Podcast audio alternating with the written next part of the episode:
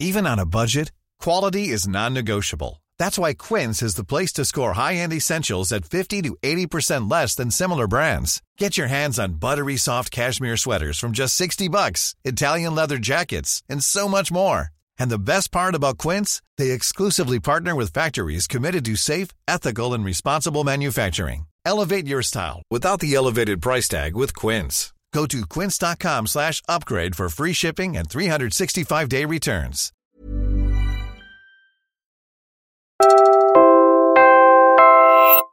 You're listening to Puma Podcast. It happened August 21, 1983. Benigno Ninoy Aquino Jr. decided to come home. And he took a long and twisted way to get there. You can hear all about it in our Ninoy Aquino spy thriller episode. In short, it was basically Mission Impossible Philippine Edition. Check out the episode and then come back. We'll wait. So there he was on the tarmac, sitting in a plane full of journalists, making jokes about how they better shoot him in the head because he was wearing a bulletproof vest. No one laughed. Everyone knew the gravity of the situation, especially Ninoy. But now, years later, bits and pieces of the story have been forgotten and fallen into disrepair. Our new mission is to keep people from forgetting, because coming back was an act of courage. And courage is catching. Welcome to What's AP, Araling Panlipunan Rebooted, a podcast that looks at Philippine history with fresh eyes. I'm Sab Schnabel, a historian and a comedian who has worked for Carlos Celdran, the National Museum of the Philippines, and the Guggenheim in Venice. And I love interactive exhibits. Give me a costume to wear or a recreation of a galleon so I can see what it was like any day. And I'm Ceej Tantengco, reporter and history nerd. And I believe touching and seeing bits of our history can help drive the point home that this is real. This really happened. And what happened is one of the most famous moments in our history. But before we go into it, what was the world like in 1983?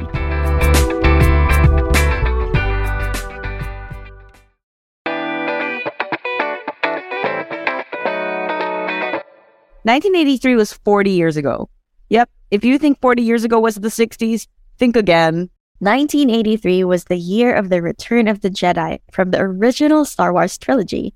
The second best trilogy, in my opinion, after The Lord of the Rings. Sally Ride, the astronaut and physicist, became the first American woman in space, the third woman after Russian cosmonauts Valentina Tereshkova in 1963 and Svetlana Savitskaya in 1982.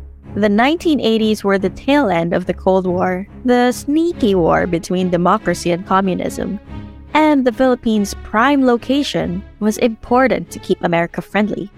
So while Marcos was not exactly the paragon of democracy, Reagan danced with this dictator to keep him from succumbing to the communist threat.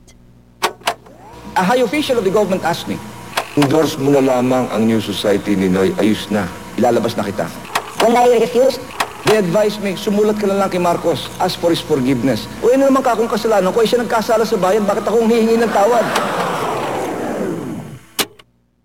In 1983, we had been under martial law for a decade, and Ninoy had been in the US for three years, and he was ready to come home. His trip was harrowing and eventful, but thanks to fake passports and a friendly immigration officer really listen to the episode, it's twisty and worth it. Anyway, finally, Ninoy made it to the Philippines. You have to be very ready with your hand camera because this action can become very fast. Yeah. In a matter of uh, three, four minutes, it could be all over, you know. And I may not be able to talk to you again after this. only to be gunned down on the steps before he reached the ground.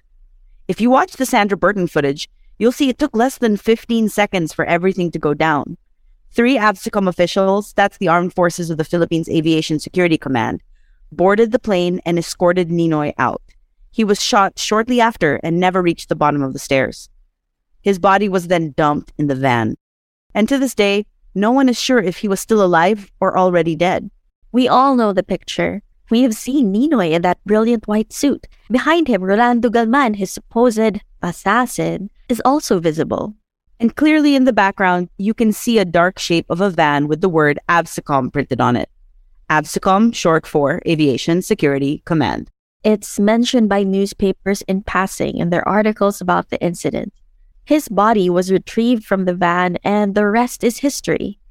Ninoy Aquino's body was marched through the streets so people could pay their respects. They came out in the millions. It was one of the most attended funerals in history. It was the spark that ignited the Filipino people. and inspired us to overthrow a dictator.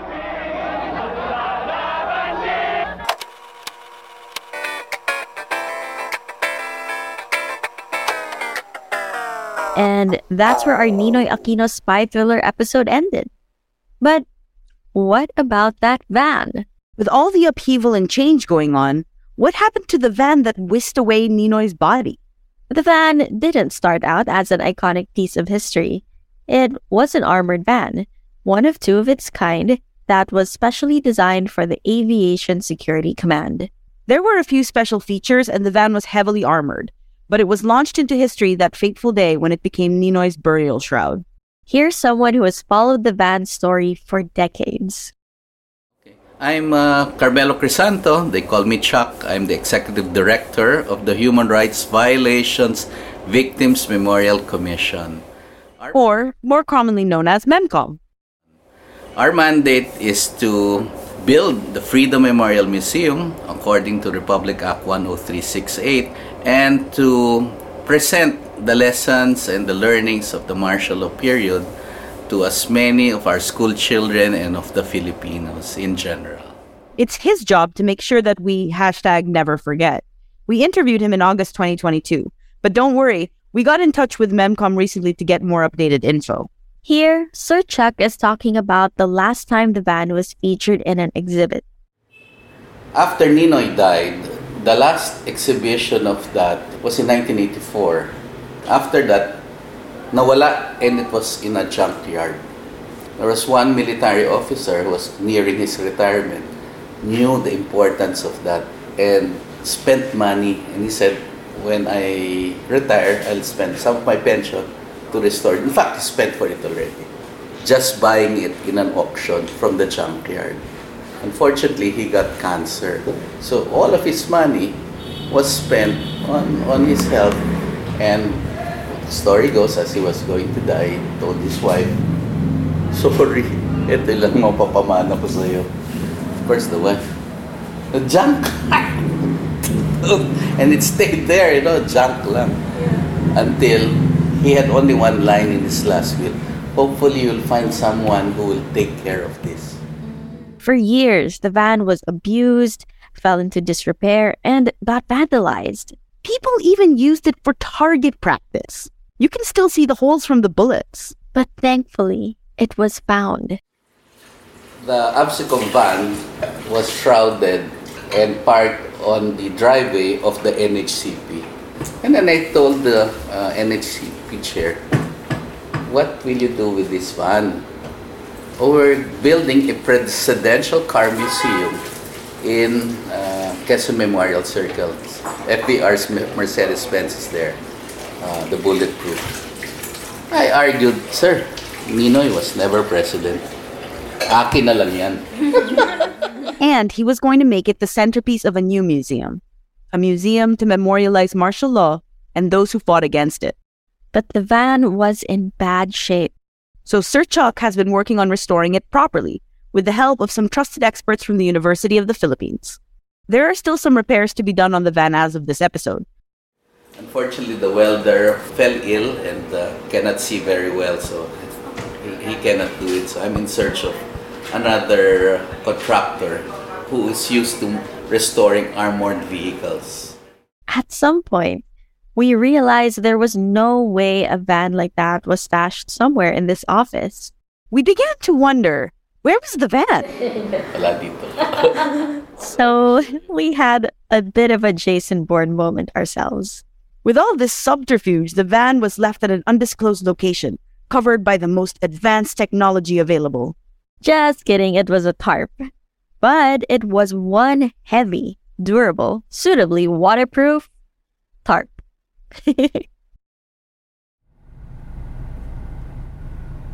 From the NHCP, they understood it's something that carried the remains of uh, one of our heroes. So they knew the importance, the historical importance of that. We went with them to a secret location, We want to tell you where, but it's best we don't. And there it was.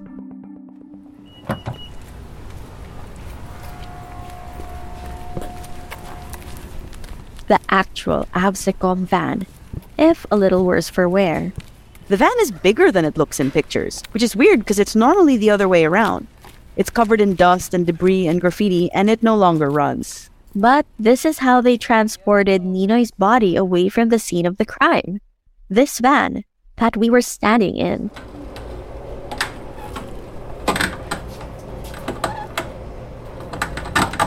We're right here now with uh, some of uh, very young people inside the van where Ninoy Aquino, Senator Ninoy Aquino's remains were dumped after he was assassinated at the tarmac. Minutes after he fell, maybe not minutes, I think it's less than a minute, he was dumped here face down. That's why in many of the footages where where his uh, body was laid in the wake, his mother did not want uh, any mortician to touch up on the face of her son, nor to have a glass covering, and so that he was laid in state in how she discovered him with the with the blood oozing on his uh, on his jacket. Ninoy's mother, Aurora Aquino, claimed his body while Cory was still in Boston. Aurora didn't want Ninoy's injuries to be covered up so the people could see what was done to him. Hopefully, this one will be restored in a manner by which school children can visit, can touch the van, and see where the start of the EDSA revolution or the people power revolution came from at that fateful day on August 21, 1983.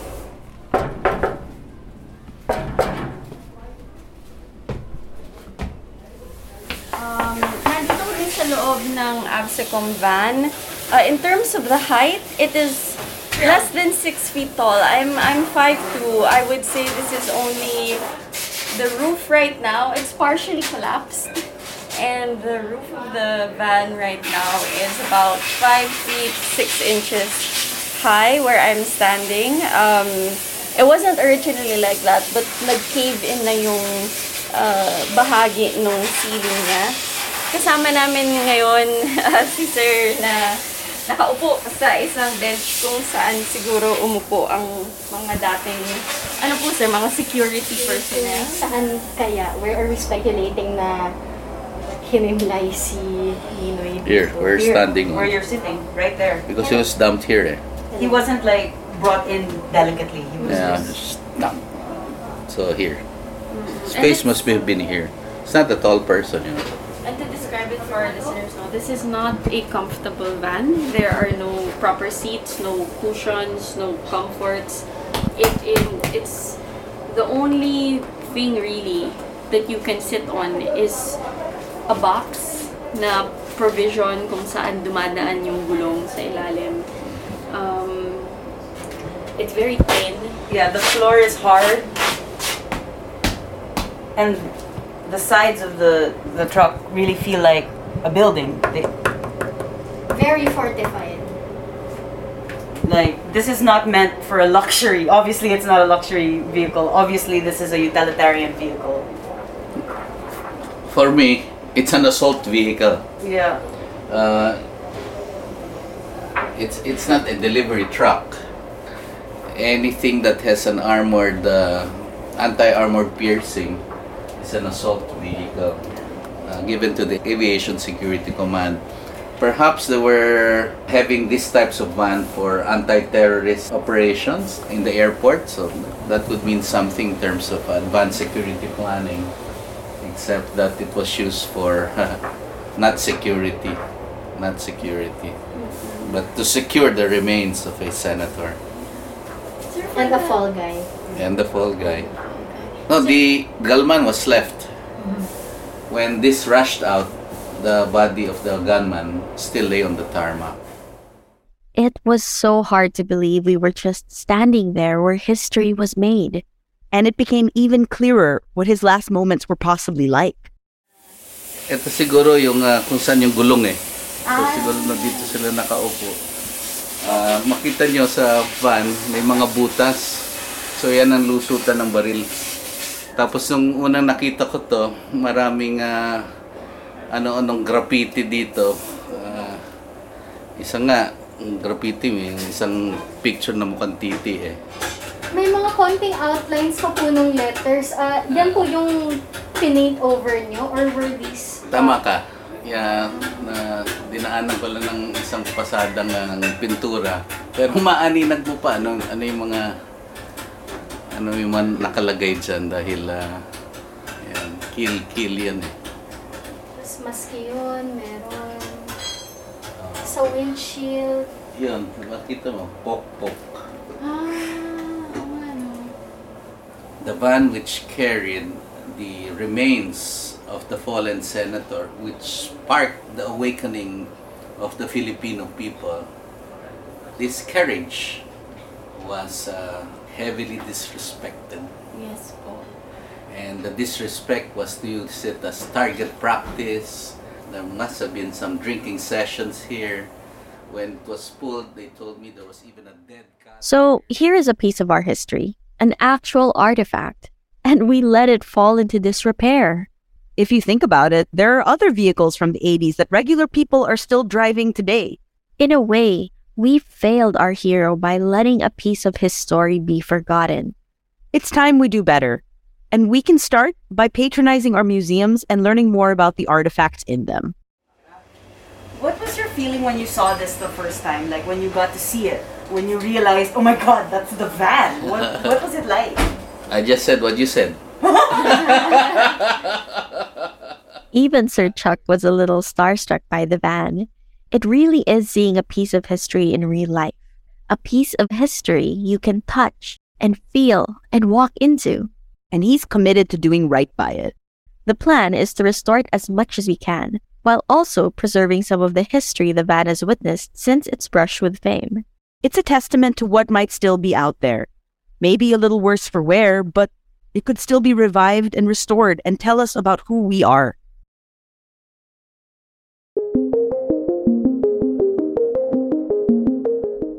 The van is being positioned to be the centerpiece of an experiential exhibit at the upcoming Freedom Memorial Museum. It's going to be built in the UP Diliman campus, but because it's still in its planning stages, there's nothing to visit yet. Hopefully, it'll be up and running soon. But we have to remember that this current sitting president has a vested interest in forgetting martial law history. I do recognize that the sitting president has the supermajority in both houses. And if they change the law, that would be the will of Congress, and uh, that would be a Republic Act. If they change the law, then the nature of what I'm doing may change as well.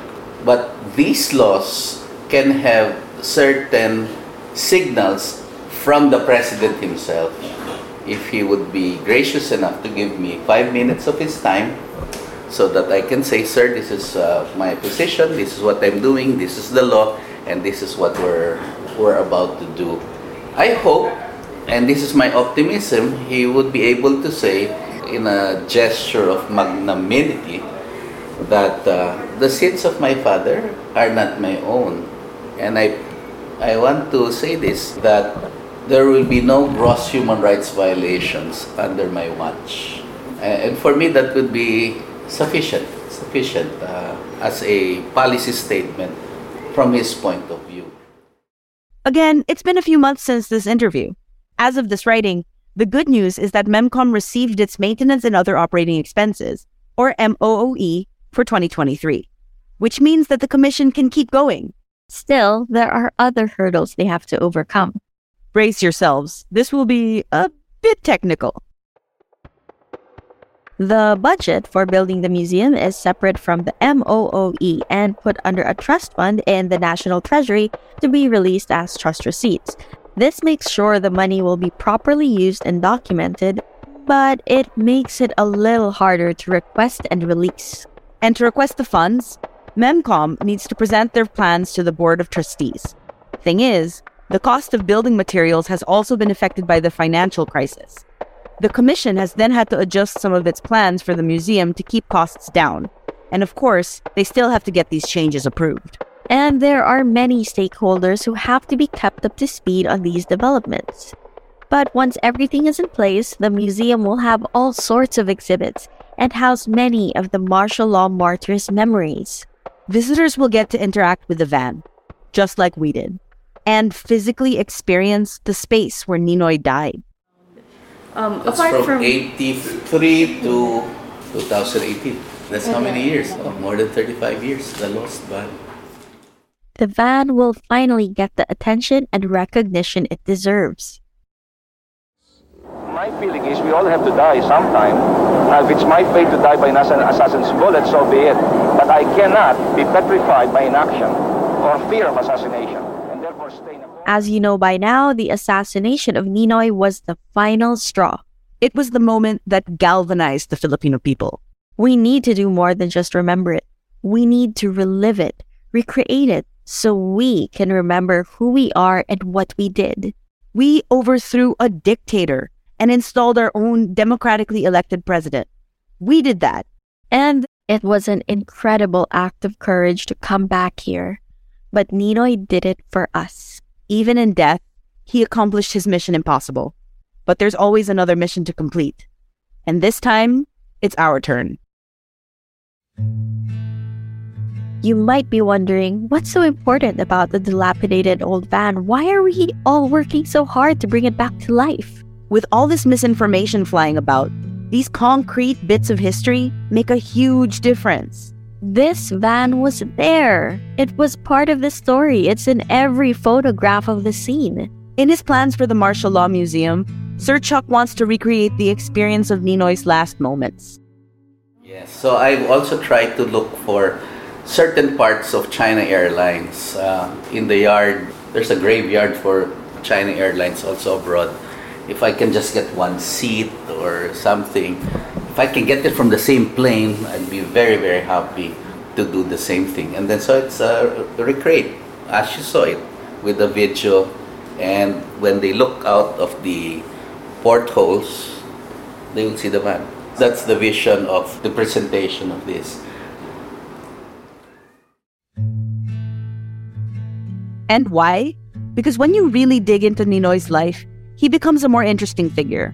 More than a martyr, he was a person. But seeing how he faced the danger to prove to the Filipinos that they were worth it, it was a special moment to Sir Chuck. Uh, prior to Ninoy Aquino's arrival, uh, the head of the opposition was Doy Laurel.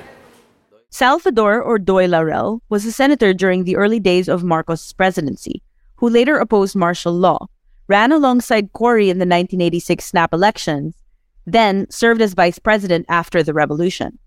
Doy Laurel called me personally, and I, I brought in one of my friends, uh, thinking we were the the student leaders of UP Diliman, or at least someone he can talk to. So he said, Nino is arriving, and uh, we'd like to have a welcome, and this, this, this and that. Can you get five, 1,000 students uh, from UP to welcome him? I told, sir, I, I, I, will, I will see. Oh my God, Nino was never our hero. Ninoy, for me, fled the country during the fight. And my analysis then was he was just returning because Marcos was sick and was dying and wanted to be relevant. A week after he was assassinated, one of my friends was able to smuggle the actual video of Ken of the Japanese who was able to take that photo.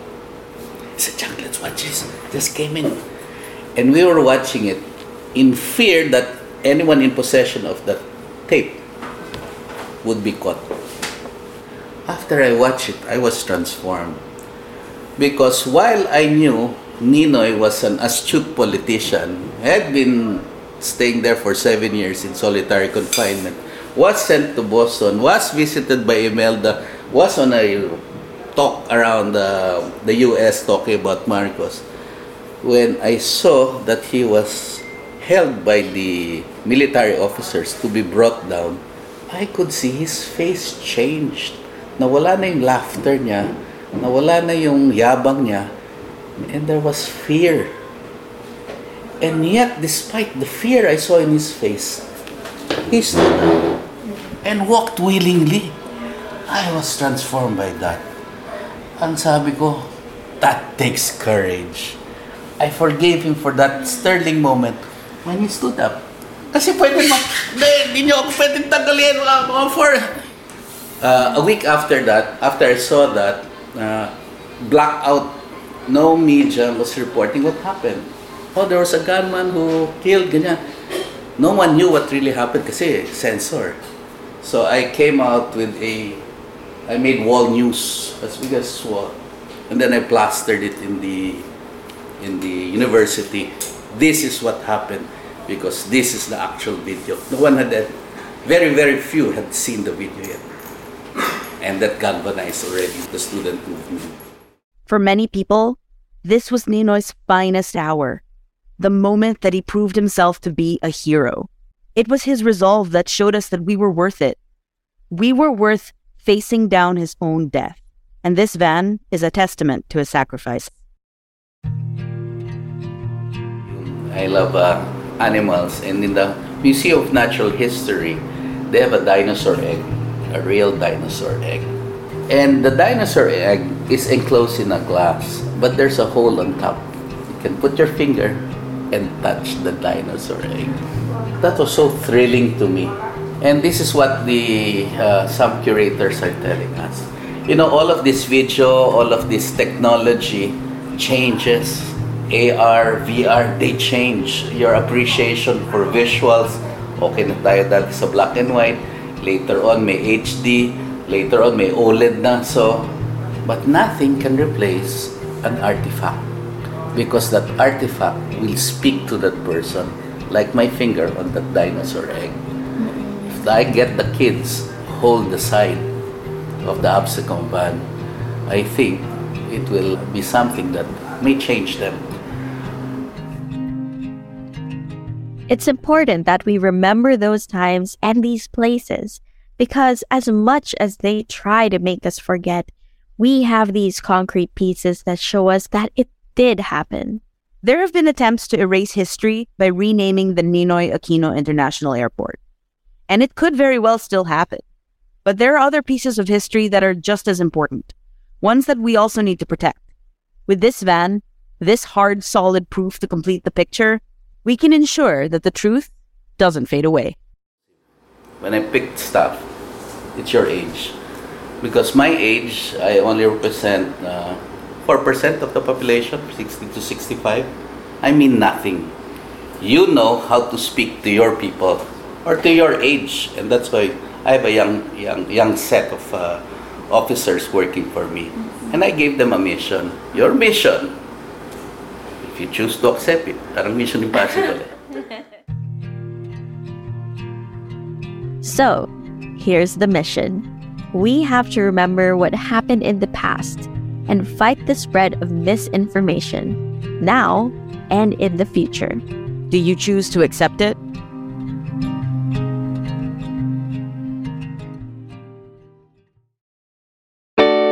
Now it's time for Cuento Corner, or a piece of the story that we really like.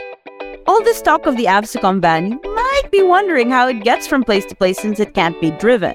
Well, it's so big and bulky that you basically need specialized equipment and a crane to move it. And technically, it's a loaner van. It doesn't really belong to Memcom. However, Sir Chuck has a plan. Put the AVSECOM van on the second floor. So I'd have to lift it by a crane, put it on the second floor, and then seal the property. So anytime they want to get it, Go ahead. So he's using the van's heft against it. After all, once it's the centerpiece of the museum, who can take it away? As far as Sir Chuck is concerned, they can come and get it whenever they want. They just have to find a way to move it. Good luck to them. Hopefully, it will stay on the second floor of the Martial Law Museum, standing as a testament to what happened and proof that it really happened. And maybe it'll inspire a little courage in each of us to face our fears and to show up where we're needed. Just like Ninoy did. Class dismissed. Subscribe to What's AP, Araling Panlipunan Rebooted on Spotify, Apple Podcasts, Google Podcasts, or wherever you listen. While you're at it, listen to our previous martial law episodes, Voices of Martial Law, where we talked to martial law survivors and learned about other important facts about martial law. And of course, our episode, The Ninoy Aquino Spy Thriller, which is about the full story of how Ninoy Aquino came home from exile and the people who helped him on the way. This episode wouldn't exist without it. How are you keeping the story of martial law alive? Tell us all about it. Tag us on Twitter at History Rebooted, on Facebook.com slash History Rebooted, and on Instagram at History.rebooted. Once again, I'm Ceej Tantengco, Puma Podcast. I'm on social media at Ceej the Day, C E E J the Day, because I think you should seize the day. And I'm Sab Schnabel, Puma Podcast. I'm on Twitter at Sabrina Schnabel, that's S C H N A B E L. Rhymes with Fable. This episode of What's AP Araling Panlipunan Rebooted was produced by Nina Toralba and edited by Joe Salcedo. Art by Trix Casilian.